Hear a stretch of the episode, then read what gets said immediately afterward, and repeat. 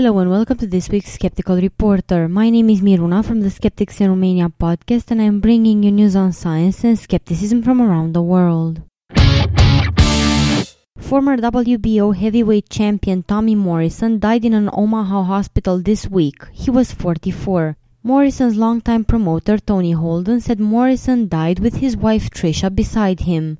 Morrison tested positive for HIV in 1996 before a fight with Arthur Weathers, effectively ending his boxing career.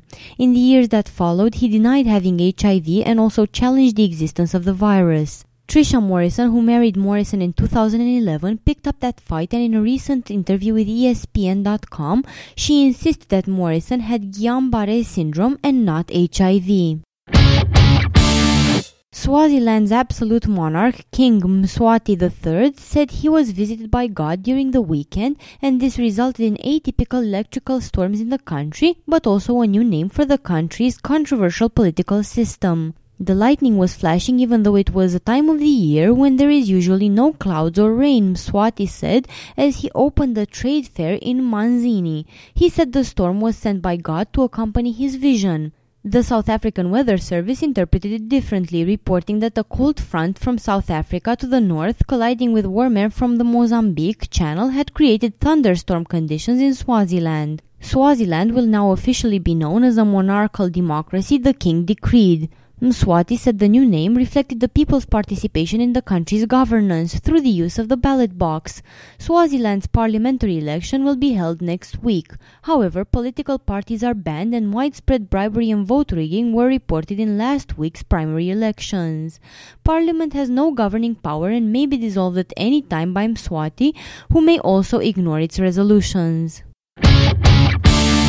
The carcass of a dead dog floats on the lake that supplies tap water to 750,000 Venezuelans, which Dr. Francisco Sanchez just dumped the previous night's sacrifice from a cliff, contaminating the resource that has become scarcer than gasoline in Caracas. The water from Lake Mariposa, polluted by sacrifices and garbage from a local cult, is pumped to a 60 year old treatment plant that lacks the technology to make it safe for drinking, said Fernando Morales, an environmental chemistry professor at Simon Bolivar University in Caracas, who has visited the site. Ten years ago, Mariposa was a sunbathing and sailing destination. Today it is a haven for followers of Santeria. Eight kilometers away from the lake in Caracas, sales of bottled water are booming with families paying the equivalent of almost $5 for a 5 gallon jug that is twice the price of gasoline. A vote rigging row has erupted in the Maldives ahead of the presidential election amid suspicions that one party is using cursed coconuts imbued with black magic spells to sway voters' political allegiances. The claims came after a coconut described as young was placed near a polling booth in an alleged bid to disrupt the upcoming elections. The fruit had been inscribed with verses from the Quran and placed near the booth at a school on the remote Kafu Atoll, one of the islands that make up the Indian Ocean archipelago state. Following the discovery of the cursed coconut, police brought in a ruqya practitioner, that is a white magician, to examine the coconut. The expert found the black magic element element of the coconut to be fake, and because it was fake, the police were not worried. And now let's look at some news in science. A system that allows electronic messages to be sent with complete secrecy could be on the verge of expanding beyond niche applications. A team of British scientists has discovered a way to build communications networks with quantum cryptography at a larger scale than ever before. Quantum cryptography has the potential to transform the way sensitive data is protected. The system is based on a communication system where information is carried by individual photons, single particles of light.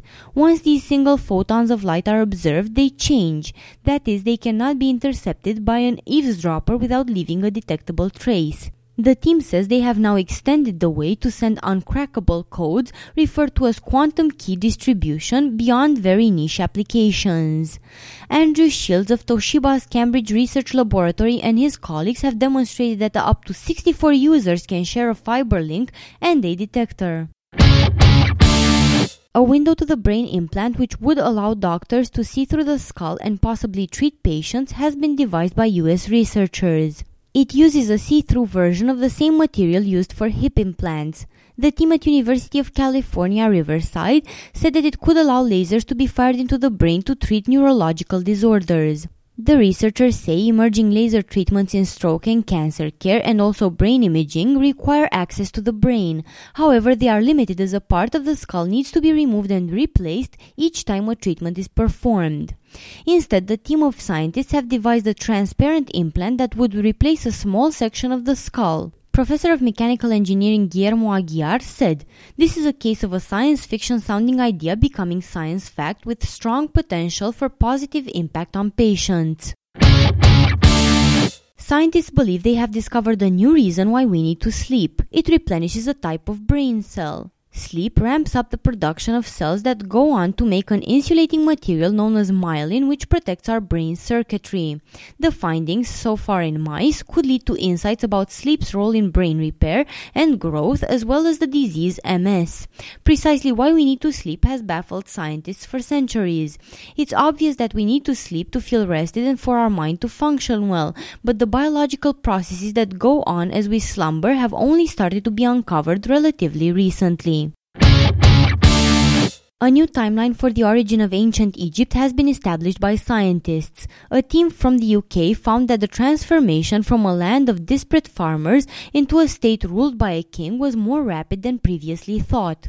Using radiocarbon dating and computer models, they believe that the civilization's first ruler, King Aha, came to power in about 3100 BC. Lead researcher Dr. Michael Dee from the Research Laboratory of Archaeology at the University of Oxford said, The formation of Egypt was unique in the ancient world. It was a territorial state, a state from which the moment it formed had established borders over a territory in much the same way we think of nations today. Until now, the chronology of the earliest days of Egypt had been based on rough estimates. And now in local news from Romania, we learned that Romanian first graders will get to learn a bit about philosophy, economy, and social education. The new subjects will be introduced as optional, but they could help the young students understand society and social involvement, as well as making them more financially aware from a young age. This was Miruna for The Skeptical Reporter. This show was recorded today, the 6th of September 2013. Thank you for listening.